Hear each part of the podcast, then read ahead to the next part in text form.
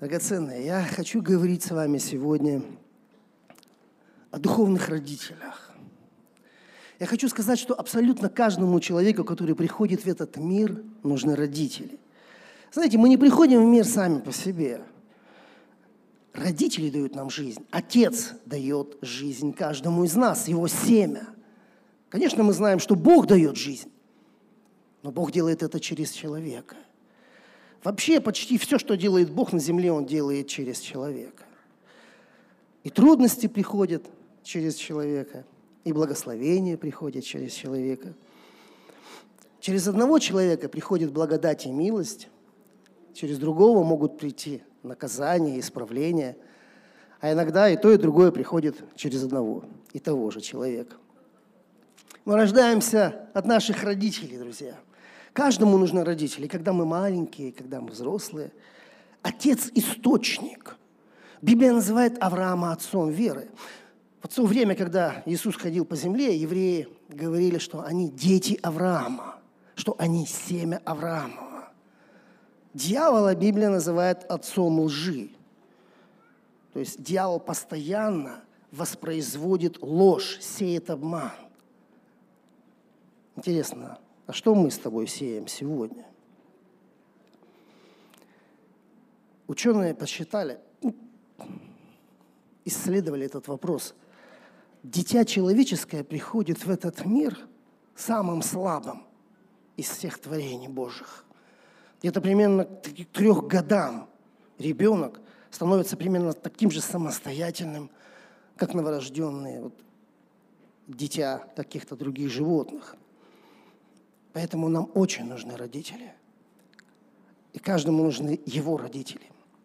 И каждому духовному младенцу нужны его духовные родители, друзья. Поэтому я хочу говорить сегодня об этой теме. Я назвал ее «Сердце Отца». И прежде чем мы двинемся дальше, я хочу прочитать вам из первого послания Иоанна, из второй главы, 12 и 13 стих. Апостол Иоанн пишет так. «Пишу вам, дети, потому что прощены вам грехи ради имени Его. Пишу вам, отцы, потому что вы познали сущего от начала. Пишу вам, юноши, потому что вы победили лукавого. Пишу вам, отроки, потому что вы познали Отца. Иоанн пишет четырем категориям верующих – дети, отроки, юноши и отцы. Он как бы проводит линию, показывает, что есть четыре сезона в жизни верующего. Что же отличает отцов от всех остальных позиций? Друзья, отцовство – это способность принимать и воспитывать духовных детей. Самих детей дает Бог, но детям нужны родители. Именно родители создают условия для духовного роста всех детей. Поэтому значение духовных родителей в нашей жизни огромно – мы не можем вырасти сами по себе. Нам нужен кто-то, кто знает Бога лучше, больше, чем мы, кто может разъяснить нам Писание, помочь разобраться в трудных обстоятельствах, даст поддержку, найдет слова ободрения, когда мы так сильно в них нуждаемся, и сможет показать жизнь с Богом не только в теории, но и на практике. Давайте поразмышляем, друзья, а какие функции исполняют или выполняют отцы. Я говорю, конечно, о настоящих отцах, о хороших отцах. Давайте вместе поразмышляем. Я выделил четыре основные функции отцов. Первое. Отец – это тот, кто обеспечивает безопасность. Именно отец создает главное условие для взросления его детей. Он осуществляет безопасность жизни. Он выбирает место для жизни – Иногда это может быть город или какой-то район в городе, или область, или край. А иногда это может быть и страна. Он вникает во все детали жизни его детей. С кем общаются дети, с кем они дружат. Дает советы, оказывает поддержку при необходимости. Он отвечает за своих детей перед другими людьми. Берет их ошибки на себя – он знает и понимает сезоны жизни. Отец – это тот, кто видит дальше, кто смотрит глубже, кто видит за горизонт, кто смотрит с перспективы, которые пока недоступны детям. Он мудрый, он читает эти сезоны, он видит беду, и, как говорит Библия, реагирует вовремя, укрывается. И если что-то в этом процессе идет не так, отец принимает решение. Итак, первое, что делают отцы, они обеспечивают безопасность. Второе, друзья, что делает отец? Он покрывает базовые потребности детей. Дорогие, за все отвечает серебро. И отец – это тот, кто это серебро зарабатывает и тратит их на своих детей.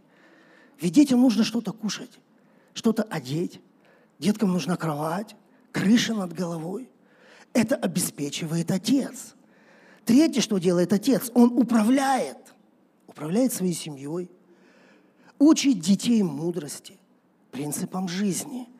Отец проводит линии, за которые нельзя переступать детям. Отец корректирует поведение, рассказывает им, объясняет. Иногда, если нужно, и наказывает.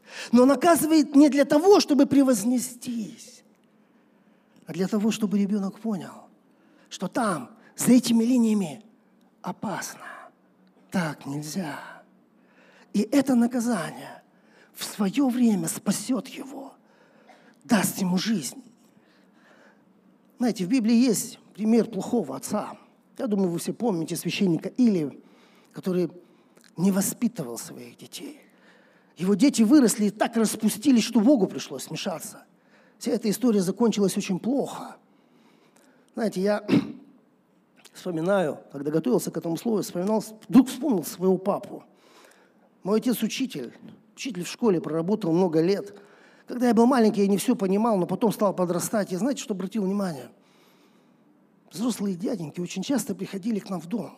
Взрослые мужики приносили подарки, долгое время общались с отцом, сидели за столом и благодарили его за то, что когда они были малы, отец тратил свое время, воспитывал их как отец, а не просто как учитель.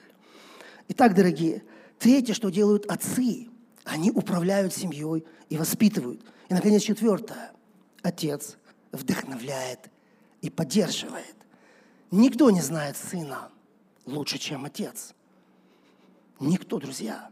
Никто не будет лучшим другом для тебя, чем твой отец. Только отец знает и может найти такие слова к твоей душе, которые вдохнут в тебя веру, помогут тебе сделать еще один шаг, пройти еще один день, придадут сил. Я хочу привести короткий пример из жизни Давида и Соломона. Это записано в третьей книге царств, во второй главе, в девятом стихе. «Ты же не оставь его безнаказанным, ибо ты человек мудрый и знаешь, что тебе делать с ним». Давид не просто отдает какое-то распоряжение или поручение своему сыну. Он понимает, что дело, которое он доверяет сыну, сложное. Знаете, он не говорит ему, ну ты там подумай как-нибудь, Богу помолись. Давид, как отец, замечает то, что может вдохновить его сына исполнить это трудное дело. Он замечает в нем самое главное. Он говорит, ты человек мудрый, у тебя получится. Итак, дорогие, мы говорили, я говорил, простите, о четырех основных функциях отца обеспечивают безопасность, обеспечивают базовые потребности, управляет и учит, и вдохновляет, и поддерживает. Скажите, пожалуйста, как вы думаете, а что делают духовные отцы? Дорогие, они делают то же самое.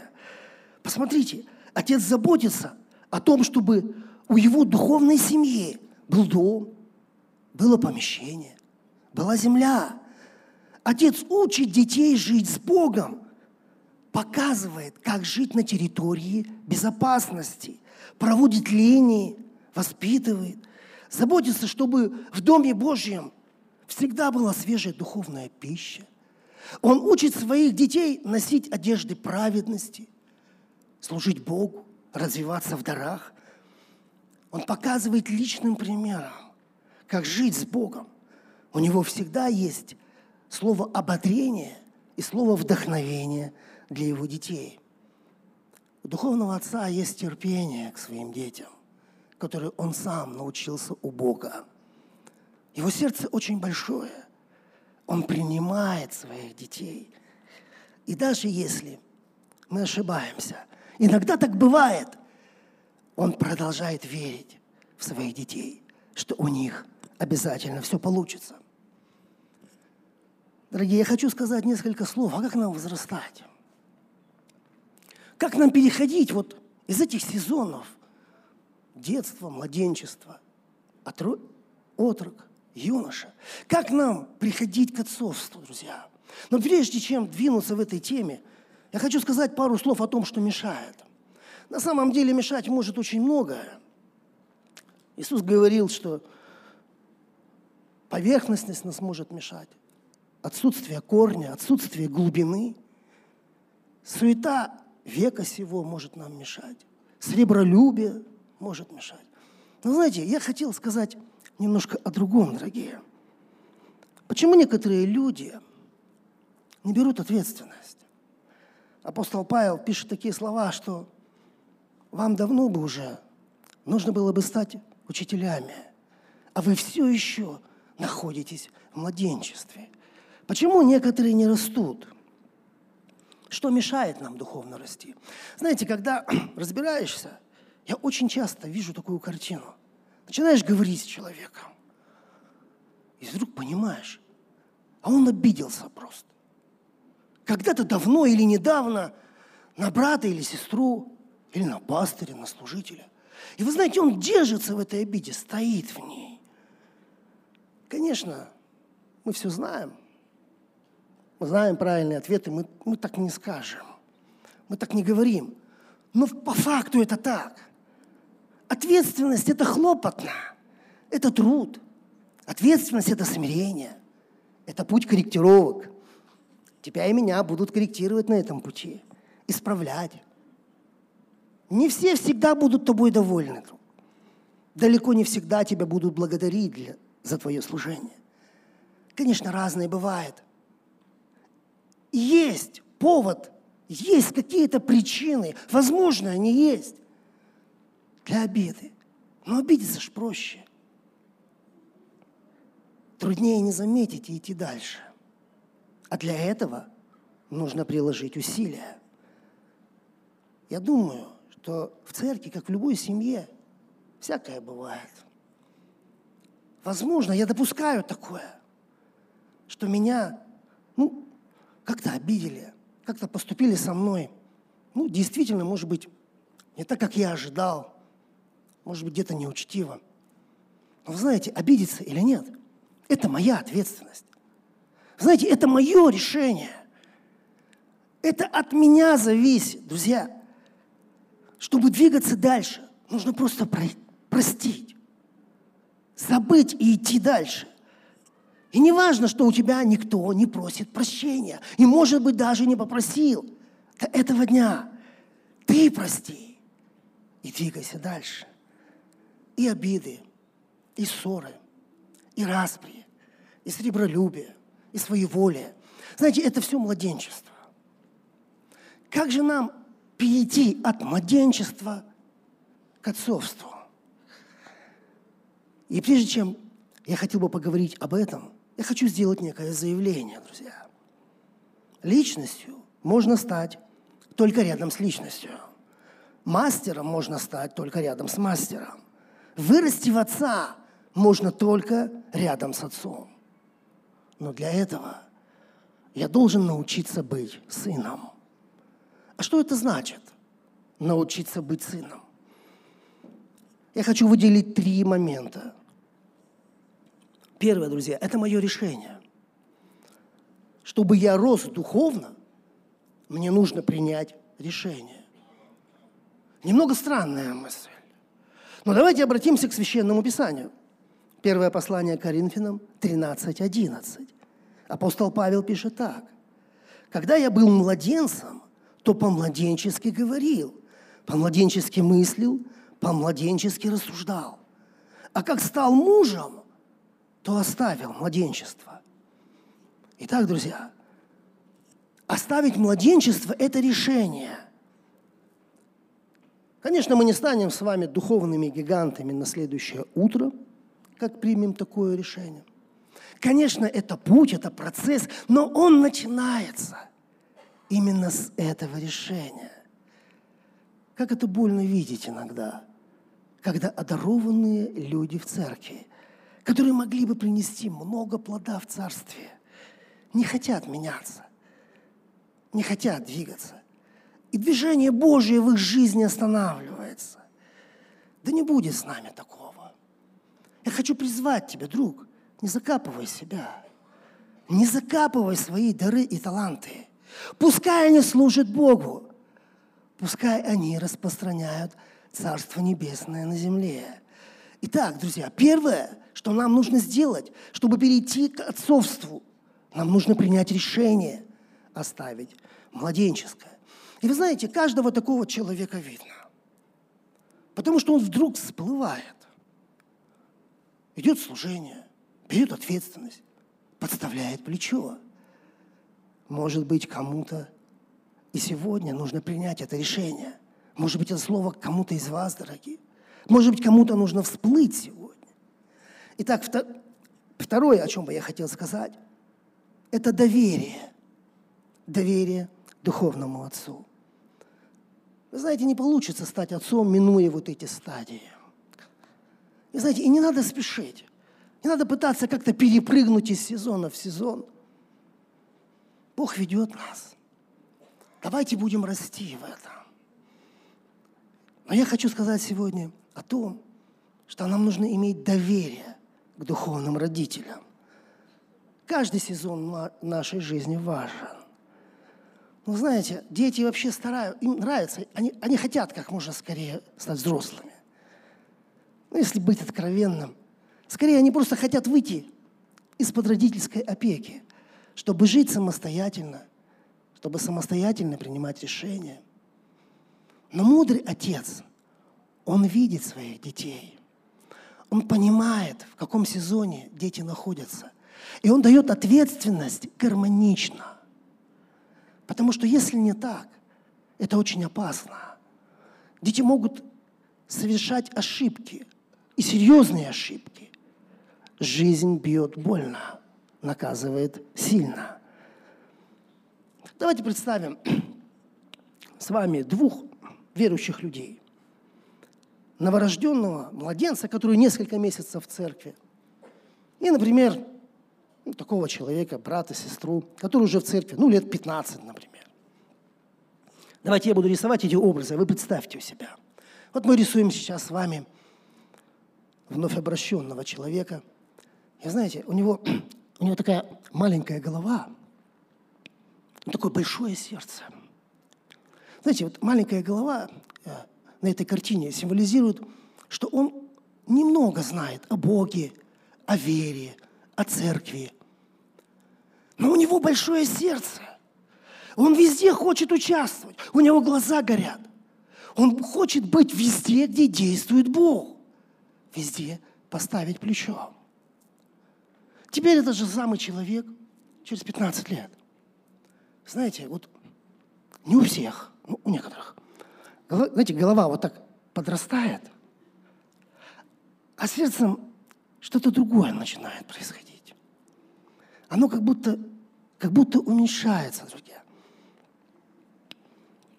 Детям необходимо доверять родителям. Не останавливаться в, своей, в своем хождении с Богом, но и не спешить доверять, что отец и мать знают лучше. Продолжай быть верным там, где ты сейчас трудишься. Старайся все делать хорошо, как для Господа. И будь готов, что когда Бог позовет тебя, а Он позовет тебя в свое время, именно через духовных родителей, будь готов взять ответственность. Хочу вам рассказать очень короткий пример из нашей жизни. Годы прошли, как-то пастор позвал нас к себе, он нес ответственность за церковь. Мы приехали, поужинали, пообщались, мы говорили об очень многих вещах. И он спросил между делом, между разговорами, спросил нас, ну а вы хотели бы взять когда-нибудь ответственность за людей? Мы такие, ну да, наверное, когда-нибудь, когда-нибудь, когда Бог позовет, мы бы, мы бы, наверное, мы бы взяли, да. Знаете, на следующий день, ну, на служение было на районе. Прямо на следующее утро мы пришли в церковь, мы пришли в собрание. Этот пастор, этот служитель, он просто поставил нас и говорит, вот ваше время. Оно наступило.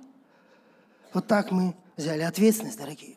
Итак, второе, что помогает нам возрастать духовно, это доверие нашим духовным родителям. И, наконец, третье, друзья, это наши отношения с духовными родителями через почтение и любовь. Я хочу привести пример из жизни пророка Елисея и пророка Илии. Я думаю, вы помните всю историю, нет смысла вам ее пересказывать. Елисей был учеником Илии, и он очень любил своего духовного отца. Давайте вспомним тот момент, когда Бог забирает Илию с земли. Знаете, есть такие моменты в жизни, когда люди не говорят придуманных фраз, когда люди не носят маски, когда люди расстаются, когда кто-то уходит с земли. Люди говорят прямо из глубины своей души. Что же сказал Елисей? Наверное, он просто помахал рукой Илии и сказал, Илия, до скорых встреч на небе. Может быть, он сказал, ну классно, я вижу, как Бог забирает тебя, значит, моя мечта исполнится. У меня будет больше, вдвое больше силы, чем у тебя. Смотрите, что написано в четвертой книге царств, во второй главе, в 12 стихе. Елисей же смотрел и воскликнул. Отец мой, отец мой, колесница Израиля и конница его. И не видел его более. И схватил он одежды свои и разодрал их на две части. Елисей разодрал свои одежды, потому что сердце его скорбило – о том, что его духовный отец ушел в другой мир. Он оставил и его, и Божий народ. Сколько боли мы слышим в этом крике. Мы видим, как скорбит душа Елисея. Он в разлуке со своим духовным отцом. Знаете, дорогие, бывают разные сезоны в жизни. Не всегда наши духовные отцы как бы мы сильно этого не хотели, не всегда они могут быть с нами рядом. Но очень важно и хорошо для нас, если мы даем право нашим духовным отцам говорить в нашу жизнь. Если мы с вами даже на расстоянии продолжаем слышать голос нашего духовного отца. И в этом проявляется сыновство. Удивительная история о Елисее Ильи. Знаете, что в ней удивительно? Что когда Елисей сам уходил с земли, он тоже ушел, услышал слова. Не какой-то простой человек к нему пришел, не даже человек знатный, к нему пришел царь Израиля. И вот что сказал царь Израиля самому Елисею. Четвертая книга царств 13, 14. Елисей заболел болезнью, от которой потом и умер. И пришел к нему Иоас, царь израильский, и плакал над ним, и говорил, «Отец мой! Отец мой!» Колесница Израиля и конница его. Те же самые слова. Через годы Елисей услышал в свою жизнь. Знаете, дорогие, любовь к мужчине проявляется в почтении – Мужчине нужно уважение. Без уважения он не может состояться. Ни как мужчина, ни как лидер, ни как отец. Уважение необходимо нам как воздух. Но чтобы меня уважали, я сам должен уважать других. И прежде всего я должен почитать моих родителей, физических и духовных. Заповедь Ветхого Завета. Почитай отца и мать. Не просто так нам дана, друзья. Иисус Христос, Сын Божий, явил нам пример истинного Сына. Господь показал, что значит быть в единстве со своим Небесным Отцом. И прожил жизнь так, чтобы исполнить волю Небесного Отца. Это было самым важным делом для Него на земле. Интересно, дорогие. А для нас с вами, для тебя и меня, исполнение воли Божией важно – Конечно, мы не идеальные отцы. Не всегда мы, как родители, можем быть на высоте, можем проявлять любовь и терпение. Мы люди, мы ошибаемся, иногда пролетаем. Но есть истинный Отец, который любит нас абсолютной любовью, который не устает, не засыпает, никогда не забывает о своих детях, который всегда рядом – который говорит, даже если мать, так редко, но все-таки иногда бывает, даже если мать твоя оставит тебя, я не оставлю. Я всегда буду рядом. Я говорю о Боге, о Небесном Отце. Дорогие, вы заметили, что Бог прежде всего Отец. Отец вечности, Отец жизни. Библия говорит, что в Боге все его дети живы, никто не умирает. Я хочу обратиться к известной притче. Притче о блудном сыне. Невозможно говорить из сердца отца, игнорируя эту притчу. Я не хочу ее читать. Я думаю, вы все прекрасно ее помните. Давайте остановимся на некоторых ключевых моментах этой притчи и посмотрим в нее еще раз – Итак, младший сын требует свою часть наследия. И отец не противится. Он разделил имение, младший сын забрал то, что ему причитается, и ушел. У меня вопрос к вам, друзья. Как вы думаете? Отец понимал, чем все закончится для сына? Конечно. Но почему не остановил? Почему отец разделил имение? Отцы дают ошибаться детям. Дают, позволяют сделать ошибку. Но если вы читаете дальше эту притчу, вы видите, что с этого момента и раньше, и дальше отец никогда не переставал любить своего младшего сына. Любовь отца проявляется в том, что когда сын все расточив, все потеряв, принимает это решение вернуться домой. А отец знал, что он вернется. Он понимал, что сын поступает плохо. И страдания придут в жизнь сына. Так вот, когда сын возвращается, отец уже ждет его на этой дороге. Это говорит о том, что отец выходил на нее постоянно. Он был, он ждал, он ждал своего сына. Он ждал, когда тот вернется. Он понимал, что когда у сына все закончится, и когда настоящие страдания и трудности придут в его жизнь, он вспомнит, что есть отчий дом, что есть место, где его любят и всегда ждут. Когда сын идет с покаянием и начинает свою речь, отец не дает ему закончить ее. Отец кричит, несите лучшую одежду – не просто дайте что-нибудь. Он говорит, несите лучшую одежду, несите обувь, несите золотой перстень. Он обнимает сына, он целует его, он плачет вместе с ним, потому что он радуется, что его сын был мертв и теперь ожил, был потерян и теперь нашелся. Дальше мы видим старшего сына, который не может принять любовь отца к младшему. Вы знаете, он, он даже не называет своего брата братом. Он говорит отцу, этот, этот твой сын. Иногда в обществе бывают такие люди, которые считают себя более правильными, чем другие. Им иногда трудно принять любовь отца или матери к другим, как им кажется, не совсем правильным детям.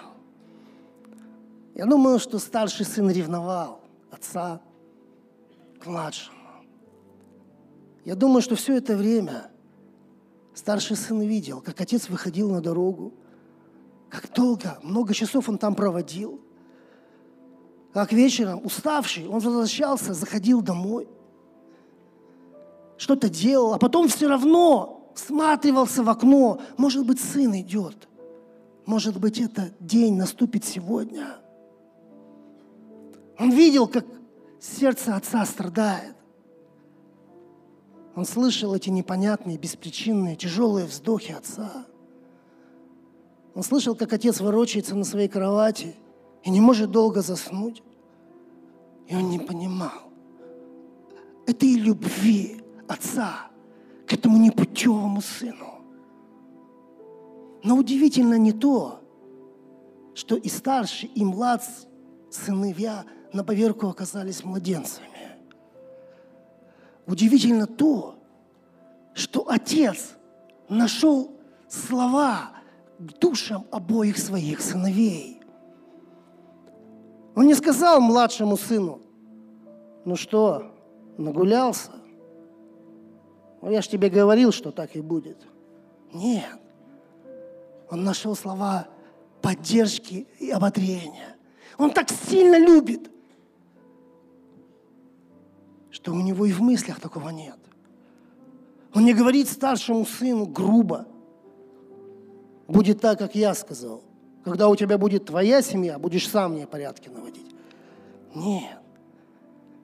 Он находит ключи к сердцу старшего сына. Он очень сильно любит своих детей. Знаете, дорогие, вот уже почти 40 лет, как я не живу со своими родителями. Но я знаю, я могу в любой момент вернуться к ним и получить внимание, и время, и любовь, и отца, и мамы. Что бы ни произошло на этой земле, я всегда буду их сыном. Доме отца, как и в его сердце, всегда найдется время для меня – всегда найдется место для меня. И это только мое место. Сколько бы других детей не было у моего отца. Многие могут учить мудрости, но немногие захотят стать отцами. Первое послание Коринфянам 4.15. Апостол Павел пишет так. «И хотя у вас тысячи наставников во Христе, но немного отцов. Друзья, отец это не тот, который просто чему-то учит. Отец это тот, который скажет, сын мой, доченька, даже если все пойдет не так, как мы с тобой планировали, как предполагали, даже если все пойдет очень плохо, я не оставлю тебя. Я буду с тобой рядом до конца. Бог зовет тебя и меня в отцовство, потому что Он хочет спасать. Он любит людей. Он хочет, чтобы новые духовные младенчики появлялись на земле. Но Он хочет передавать их духовно зрелым людям, отцам и матерям. Потому что дети не рождают детей. Детей рождают только взрослые. Дорогие, я говорил об отцовстве сегодня. Я говорил о функциях земного отца и духовного отца. Я говорил о том, что духовные дети, как и дети физические, не могут выжить в этом мире самостоятельно. Им нужны духовные родители. Я говорил о том, что мешает нам возрастать обида, сребролюбие, многие другие вещи. И я говорил о том, что помогает нам вырастать в духовных отцов. Прежде всего, это решение оставить младенчество. Второе – это доверие нашим духовным родителям. И третье, друзья, это отношение любви и почтения к ним. Данный аудиоматериал подготовлен и принадлежит местной религиозной организации христиан веры евангельской пятидесятников «Церковь Завета».